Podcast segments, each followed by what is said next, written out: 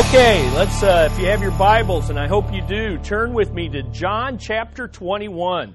John chapter 21. We're in our series on Close Encounters, and if you look as you turn to John chapter 21 and look at the top of your notes, we've been through three close encounters so far. We've seen Mary Magdalene, the woman who was privileged to first see the risen Lord, Cleopas and his companion on the road to Emmaus, and Thomas, who we said is not simply doubting Thomas, but demanding Thomas. And you can just see the comparison. The whole idea of this series is Jesus meets you where you are. And Mary was there at the garden tomb, and her hopes were dead. And Jesus appears, and she sees him, in any way, as a gardener. And it was a close encounter of the compassionate kind. Jesus simply says, Mary.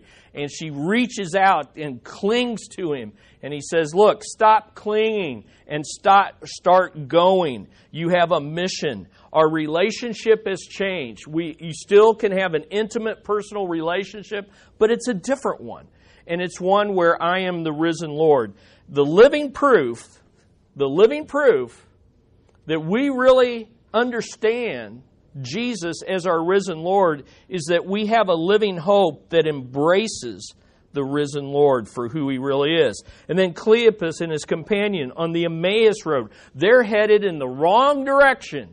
And Jesus meets them, even though they're headed in the wrong direction and they're confused, and he comes alongside of them as a traveler. Again, seen as a stranger, their very Lord. And it was a close encounter of the understanding kind. If sanguines could relate to the encounter with Mary, then melancholies could certainly relate to the encounter here with Cleopas.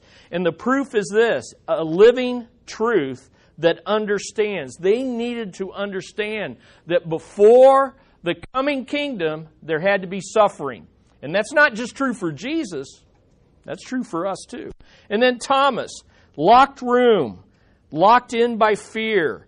And he needed to see Jesus as master, quit making demands on Jesus, and understand that Jesus had a claim on his life as the living Lord. And it was a close encounter of the motivating kind, one that phlegmatic personalities could relate to. And the living proof was a living faith that is motivated to obey, not because you see it all and have it all laid out, but because you trust God and believe His Word. And so here we're at the fourth encounter. We're going to take a couple weeks to look at this one, and it's Peter. Peter, what happens when a powerful cleric encounters the risen Christ? Well, whatever's going to happen, we know it's going to be confrontational because clerics have a strong will. Peter had a strong will. And so we're going to see how that plays out. Let's look in your Bibles at John 21, and it's actually the whole chapter. But we're going to concentrate on the first 14 verses today. So let's look at John 21 and follow along in your Bibles as we read verses 1 through 14. After these things refers to the appearances we've already talked about. The three appearances that occurred on the first Easter Resurrection Sunday, Mary, the two on the Emmaus Road, and the locked room without Thomas. But also a week later, it's after the locked room where Thomas is present. So everything we're going to see in this chapter happens after three visible close encounters with the risen Lord. And here's what they decide to do. Jesus manifested himself again to the disciples at the Sea of Tiberias, which is another name for the Sea of Galilee. So they've moved from Jerusalem up to Galilee, and he manifested himself in this way. Simon Peter and Thomas, called Didymus, so here's two of the guys who have already had close encounters with the risen Lord, and Nathaniel of Cana in Galilee, another one of the apostles, and the sons of Zebedee, which would be James and John, and two other disciples were together. We don't know who the two other were. Maybe Andrew and Philip, they were from that area. And in John 1, those guys were all hanging together when Jesus called them. But here's what we know. Verse 3. Simon Peter said to them, "I'm going fishing. I'm going fishing." I just love that. I'm going fishing. Jeff, do you love that? Yeah, Jeff's excited about that. "I'm going fishing." And they said to him, "We will also come with you." Now remember, these guys were fishermen originally before Christ called them. John chapter 1, he called them. And what did he call them to be?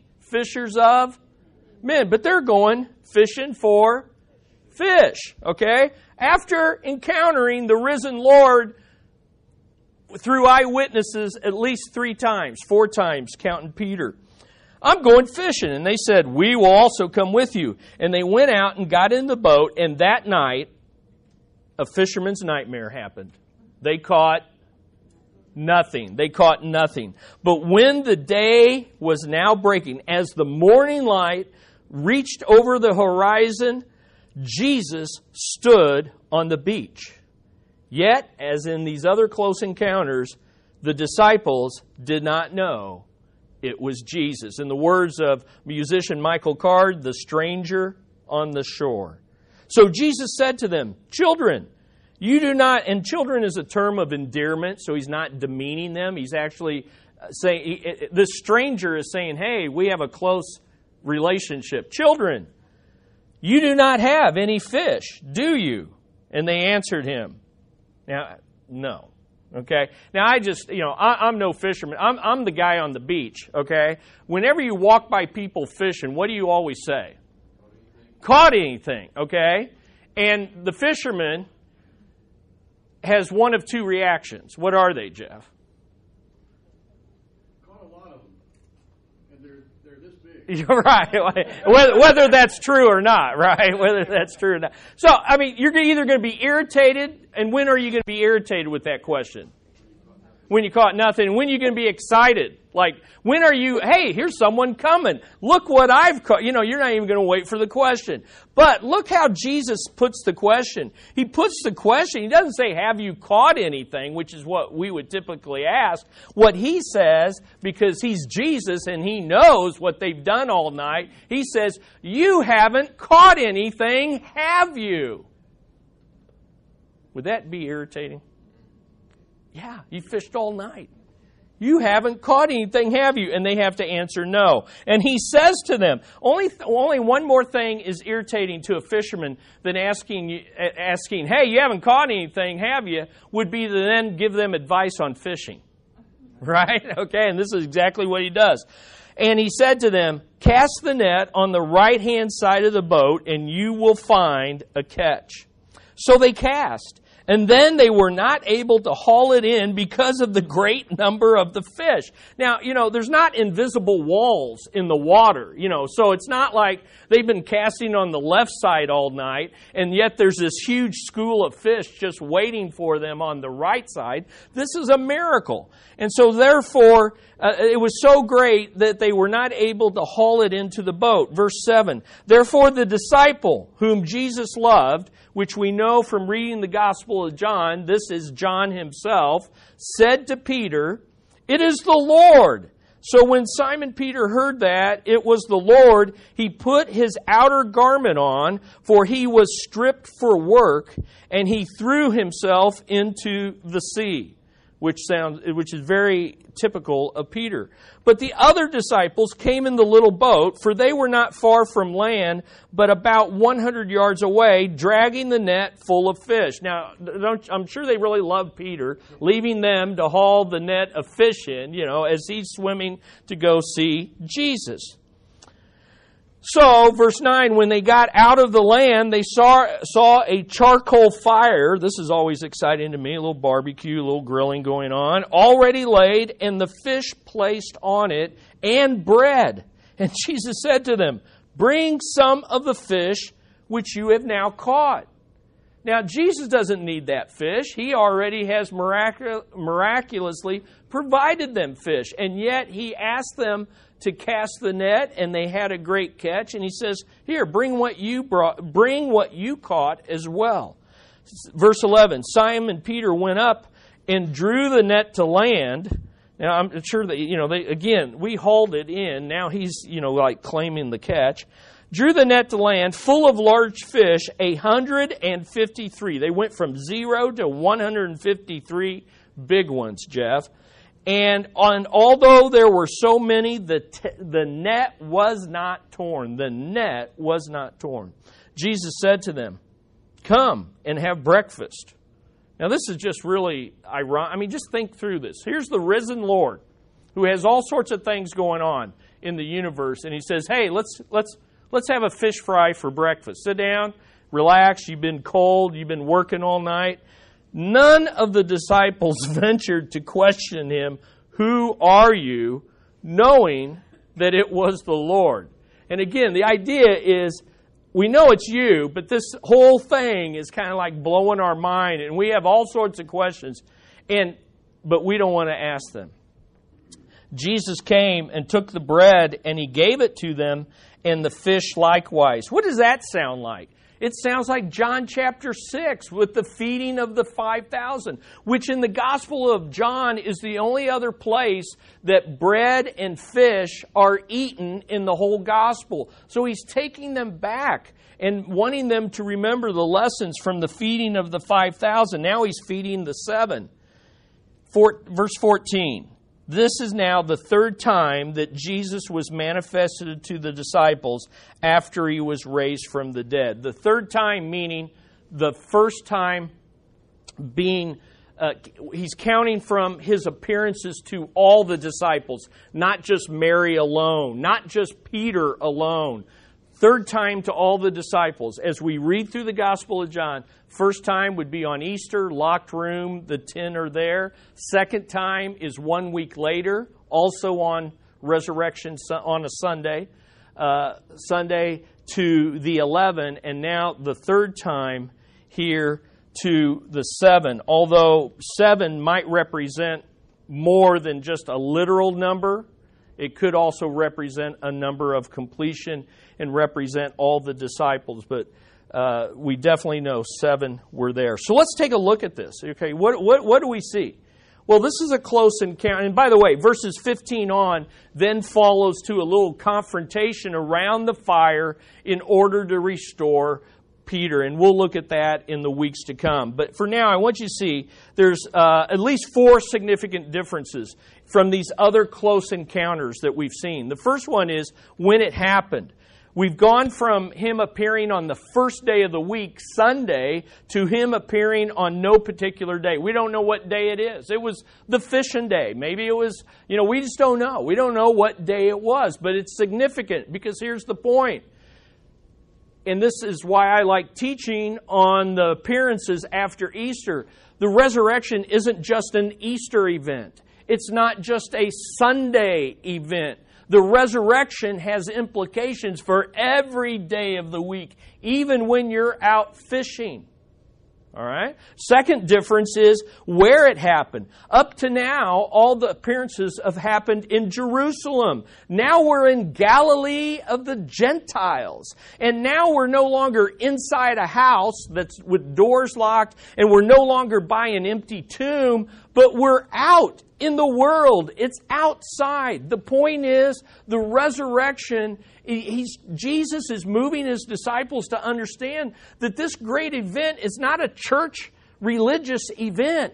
It's an event that sends us on a mission to all peoples. That's why we're doing the Night of Power tonight. That's why we're praying through the 30 days for Islamic people, because Jesus is risen. Amen. It's not about angels going up and down. It's not about some man who was immoral and violent and claimed to be a prophet. It's not about that.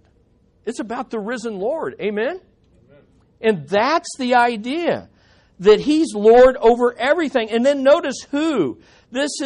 We've gone from just individuals or all the disciples to the 7. And these 7 were very close. In fact, these 7 might have been in the fishing business together. We know Peter and Andrew was. We're not sure if Andrew was there, but he was probably one of the 2 unnamed. We know James and John were in business with Peter and Andrew.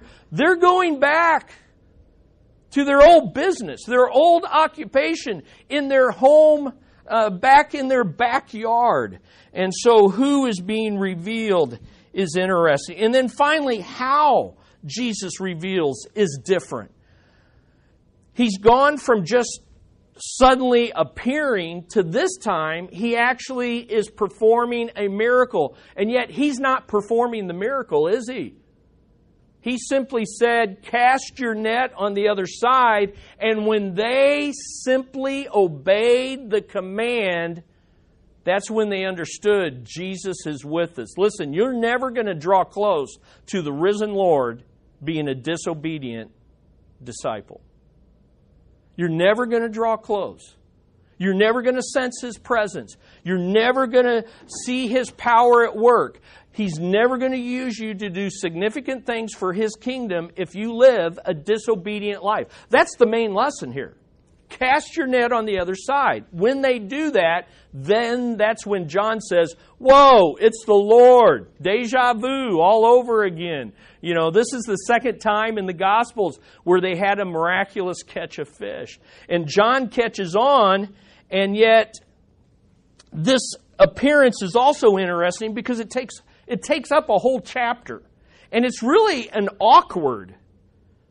this is an awkward time, okay? So, because here's the deal. It takes place in this extended way. It involves an awkwardly silent breakfast. They sit with Jesus. He provides breakfast. And it says, after, verse 15 says, so when they had finished breakfast, Jesus says, I'm telling you, Peter, you ever been in a breakfast where you're with someone who you guys were crossways and you needed to reconcile and you hadn't yet done it, but you're in the same room or you're at the same event or you're sitting at the same table? I mean, Jesus and Peter have unfinished business and they're sitting there at this table. I mean, it seems awkward. There's an awkward silence about the breakfast around the fire. And by the way, the only other time a charcoal fire is mentioned in the Gospel of John is the fire around which Peter warmed his hands and denied Christ 3 times. Now we have a charcoal fire that he's going to ask him 3 times, do you love me? Awkward. There's some awkwardness there. Secondly, there's going to be this humbling cross-examination, and we don't know. We don't know if Jesus is examining Peter around the fire with the other disciples listening in, awkward. Or they may have gotten up and Jesus may have walked with Peter along the beach. Because later we're going to see another awkward moment. John is stalking them as they're taking this walk, and Jesus is talking to Peter and basically telling Peter, hey, you're going to follow my lordship into martyrdom. And you will be crucified upside down. And John is like, stalking, he's kind of tagging along when he's not invited. And then Peter looks behind and sees him. And then Peter sticks his nose in John's business and says, what about him, Lord? And Jesus says, you mind your own business and follow me. This is so awkward. The whole thing is just very awkward, very interesting. And yet it pulls you in. Well, notice the structural details. I won't go over those with you, but you can see it's around fish and fishing, and yet fishing really have nothing to do with it. Verses 1 through 3, let's go fishing. Verses 4 through 6, you haven't caught anything, have you? Listen to me, cast him on the right side. John, the recognition, 7 and 8, it is the Lord. John recognizes, but Peter responds. Jumps in and swims to Jesus. 9 through 14, the invitation, come have breakfast. You did all that work, got nothing. You listened to me, had a full catch, but hey, I've already got everything provided for you. 15 through 19, do you love me more than these? Is Jesus pointing to the fish or to the other disciples? We don't know, but it's confrontational. And then 20 through 23, don't worry about the others, follow me. you know, Peter's like, well, what about John? This guy's tagging along. Don't worry about him. And then verses 24 through 25, the trustworthy testimony that wraps up the whole Gospel of John. So this morning, let's focus on verses 1 through 14, and let's look at just, we're following the same pattern for all these encounters, and we're only going to look at the first point, and that is, who are these disciples? What kind of disciples are they? And I would suggest to you that these are carnal followers. Carnal. Maybe casual, maybe simply casual. Hey, what else are we going to do with our time? We're waiting on Jesus to finally ascend. Let's go fishing. But I would say to you, these are carnal followers. The seven were busy but barren disciples. They were busy but barren disciples. They had fished all night and caught what? Nothing. Jesus shows up, cast your net on the other side, and they catch more than enough. They were busy but barren disciples. Mary was a compassionate follower who was lamenting her dead hopes. Okay? The two on the way to Emmaus were confused followers who had reached the dead end of their reasoning. Thomas was a conflicted follower who wanted to follow but was making demands. Here we have, I think, carnal or casual followers. And the big question we need to ask is, why did Peter say, let's go fishing? Why? Why is this? Is this significant? And how significant is it? In other words, was he being carnal and going fishing when he should have been fishing for men? Or was he being just casual and just doing what needed to be done? After all, didn't they still need to eat? Right? Yeah, they need to eat. And maybe he was just doing what they enjoyed. Maybe they were just, hey, you got to do something. Let's go fishing.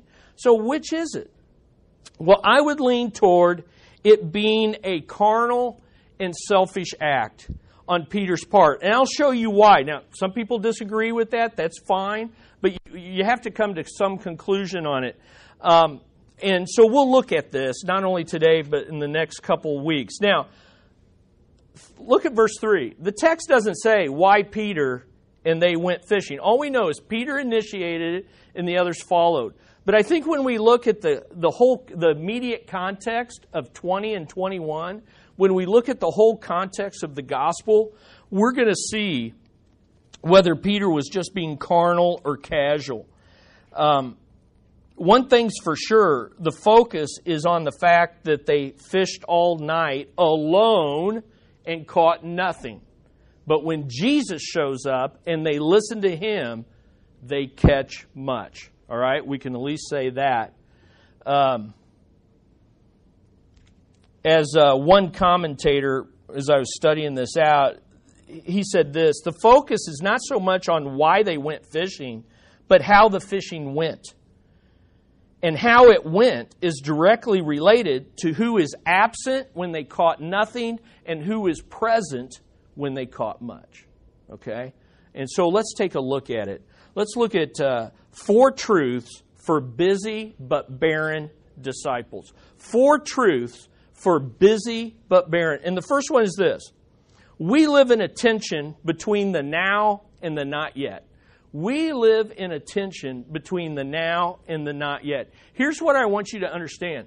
One of the reasons it's hard to understand why they went, whether they went fishing was just okay or bad, is because they're living in this tension between the resurrection and the ascension. It's this weird in-between time. Christ is risen, they know it, he's appeared to them, and yet he hasn't ascended, the Spirit hasn't fully come down, the church hasn't been born. They're in this weird in-between time. They're trying to adjust their lives to the fact that Jesus has risen bodily, but he's not always present. Okay? And so it raises the question. What questions might have they had? I mean, here's Jesus. Boop! Hi, I'm risen. Watch me eat. Boop! He's gone. Boop! I'm here a week later. Hi, I'm risen. I'm gone. Go meet me in Galilee. I've got further instructions. Things are going to be exciting. Let's talk about the kingdom. Boop, I'm gone. Now, what do you do with that? What do they do in the meantime? How do they fill their time? Should they fish? Should they not fish? What are we going to eat? Do we return to our old jobs? You see, this was a very difficult period of adjustment. And here's what I would say to you. Listen up. We too live between the now and the not yet. We don't live between the resurrection and the ascension. What do we live between? The ascension and the second coming. But we have the same struggle. Jesus is not only risen, but He's seated at the right hand of the Father. Have you seen Him lately? No. I'm down here. He's up there. Yes, I have the Spirit in me. Yes, I'm a part of this local church and the body of Christ. But what do I do in the meantime? Do we fill our time? How do we fill our time in each season of our lives? Do you realize that we have to keep asking this question during every season of our life? What do I do until Christ returns if I'm single? What do I do if I'm married? What do I do with my time until Christ appears if I'm single again and didn't plan on it? What about parents? What do they do in this now and not yet time? What about empty nesters? What about retired people? I don't know. Jerry will tell us. We'll follow his example. What do we do in these different seasons of life? And, you know, we won't pick on Jerry, but he's the fresh meat here in the room. You do ask questions, do you not? Is it an adjustment period? Oh, yeah. Yeah. I mean, you went from listening to a boss, and now you have to listen to another boss. Look at me. Honey-do list. All right. So, what do we do? This is a crucial question. What do we do with our time? Do we just show up at church, take some notes, go back and do our fishing thing? Do we serve the Lord when we don't have kids, but then when kids come, we shift our focus to those kids? Do we serve the Lord to be an example to our kids, but when they're out of the house, then we kind of go back and doing our thing? See, this is the adjustment. There's a tension, is there not? We live life in the now and the not yet. What should we be doing? And I think that's the tension here. And I can't help but think of some of these high-profile suicides that just happened. Anthony Bourdain. Think of Kate Spade. But also think of some recent comments like Anthony Hopkins, who said this to young actors, aspiring actors. You know, I meet young people and they want to act and they want to be famous. And I tell them, when you get to the top of the tree, there's nothing up there. Most of this is nonsense. Most of this is a lie. Man, that's a pretty amazing comment by an Oscar winner who is a master at his craft. Okay? And there's a reason why a guy who can travel the world and have all the liquor, all the drugs, all the women, and all the fame would take their life, because they're living between the now and not yet, and they don't know Jesus. But you know what's sad? Is we who know Jesus sometimes just spend our life fishing instead of living for the Lord Jesus Christ. Are you with me? This is the tension that I think these guys are struggling with, and therefore it's not really clear, was fishing good or bad? I don't know that we can necessarily say that, but something was going on, because they caught nothing when Jesus was absent, and they caught much when He was present, when they obeyed His commands. So let's take a look. Here's the issue. Tension can become temptation. Look at point number 2. Tension can become temptation. We are tempted to return to our old way of life. As you and I live between the now and the not yet, we are tempted, like these guys were, to return to our old way of life. Because as you go through these seasons, and the longer you serve the Lord, you can get more tired, you can get more distracted. As Americans, we accumulate more things that take more time, draw more money, And pretty soon, that tension of the now and not yet becomes a temptation. So look at verse 3. I think that's what's going on in verse 3. I'm going fishing. Well, guess what? We don't have anything else to do. We will go with you. Were they wrong? Were they abandoning their call, or were they just distracted? Was this an aimless activity that lacked eternal purpose? Resurrection or not, didn't they have to eat and make a living? Were they being carnal or spiritual? That's the question. And I would say to you, yes and no. Yes and no. And here's why. The tension can become a temptation. And I think these seven were dangerously close to crossing that line from something that is good and fine to something that was becoming maybe an idol and a distraction to their greater purpose. And so Jesus says, we're going to have a close encounter of the real kind. So here's what I'm going to present to you, is going fishing what they should be doing in light of the context of the Gospel of John. I'm going to give you, I think I've got 7 here, 7 reasons why I think they were getting off track. I think they were headed in a carnal or misdirected direction. First of all, number 1, the climax of verses 28 through 31. Now just think of this. Here's Jesus reveals himself 2 times in a locked room. Thomas goes, and he's like, hey, reach in. Come on. Start reaching. Stop believing, unbelieving. Start being a believer. And Thomas doesn't touch. He doesn't. He's convicted, falls on his knees, I would imagine, and says, my Lord and my God. And Peter says, let's go fishing.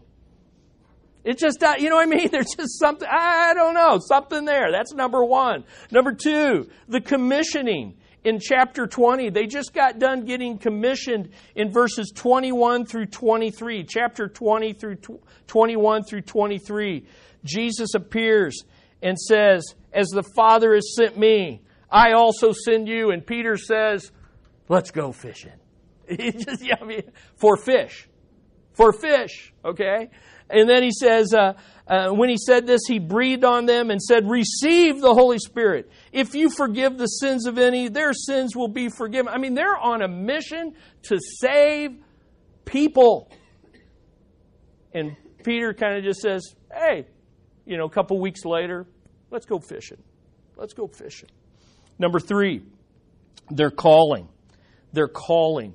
In chapter 1, this whole gospel begins with John pointing to Jesus and saying, behold, the Lamb of God who takes away the sins of the world. And several of these same men, in fact, maybe all 7 of them, are called out, and Jesus calls them, come, follow me. Isn't it interesting? Gospel of John chapter 1 begins with Jesus saying to these guys, follow me. And John chapter 21 ends with Jesus saying, follow me.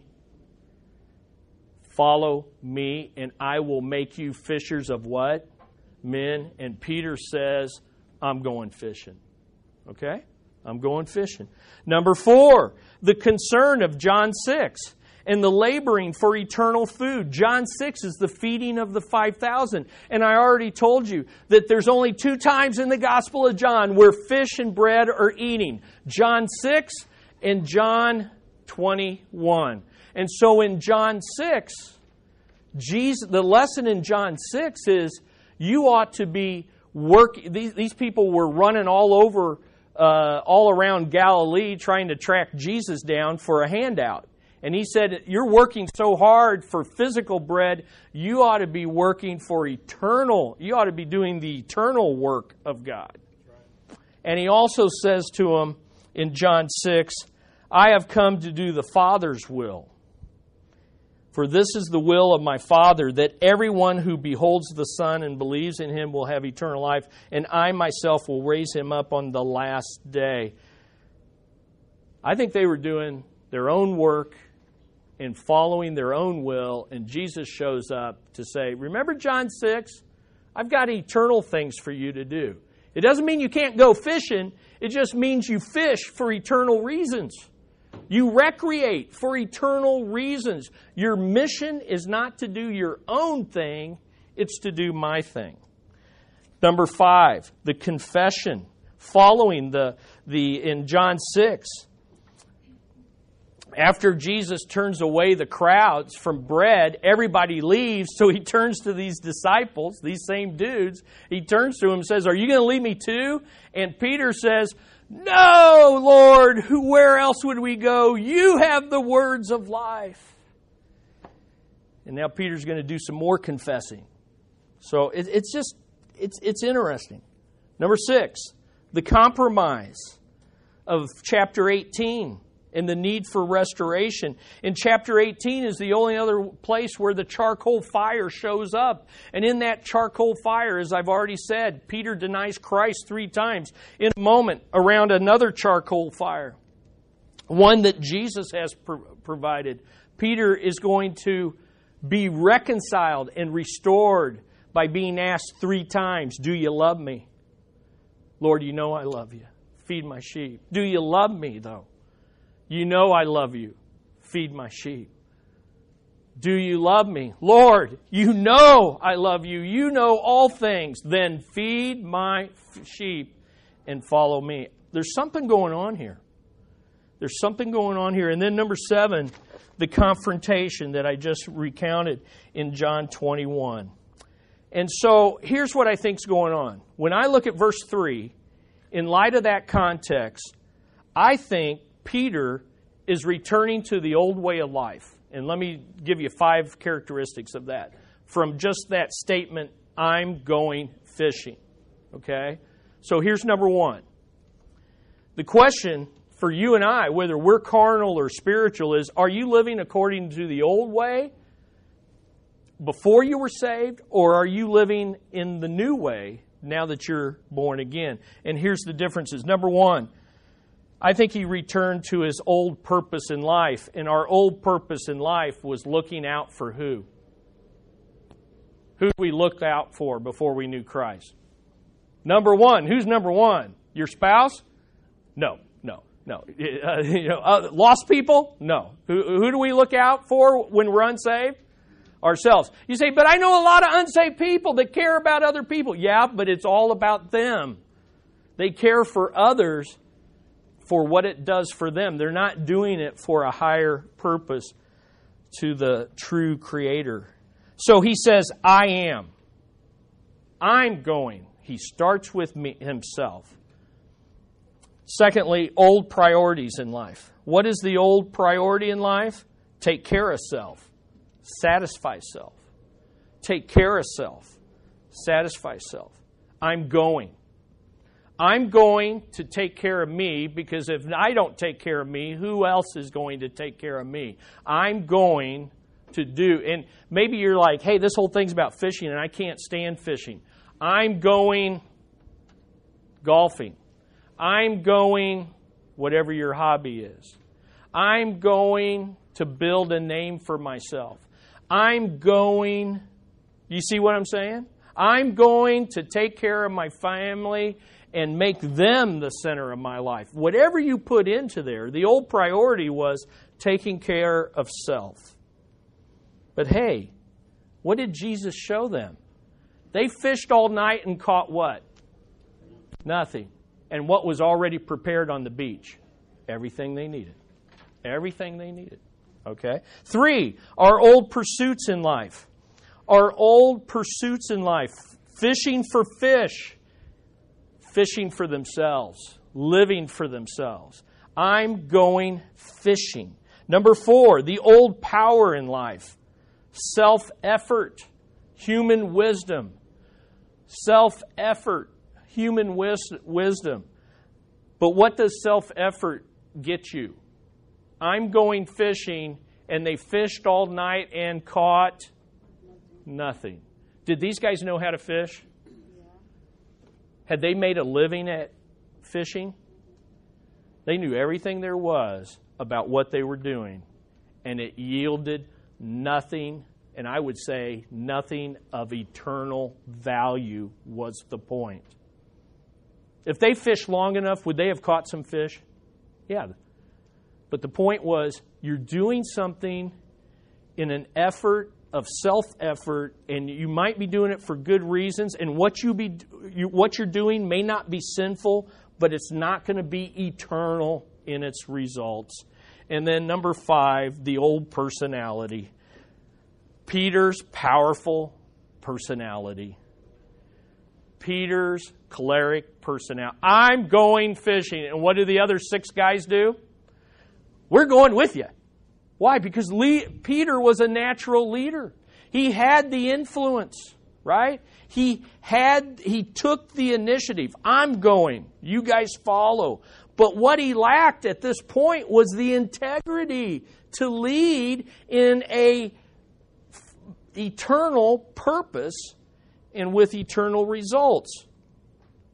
I find it interesting that Peter, the leader, the natural leader, Peter, the chosen apostle to lead the other apostles, who's the first to recognize Jesus? Who's the first in the story? John, not Peter. Okay, so for all his initiative, all his leadership, all his personality, listen, you can't figure this Jesus thing out with your own personality, your own intellect, your own emotions, and your own just skill set. You can't do it. And yet, to Peter's credit, who was the first to respond? Peter did. He jumped in that boat and he went after it. Now, he's going to get confronted once he gets there, but that's all right because he submitted to the rebuke and he accepted the reconciliation and he repented. And in Acts 2, he sets the world on fire. Amen? Isn't that cool? Encouraging. So there's the old manner of life. So here's the bottom point. Let's end with this. We'll pick the rest of this up next week. We are tested. We are tested by the risen Lord to repent and live a new way of life. And so we'll pick up here next week and we'll see that the old purpose is replaced by a new one. The old priority, there's new priorities. The old pursuits are replaced by new ones. The old power with new power. And here's the other good news. The old personality that all of us have, that's God-given but distorted by sin, we get a Christ-like personality. Amen? And that's why Peter's so different in the book of Acts, because God changed him. So, here's what I want you to do.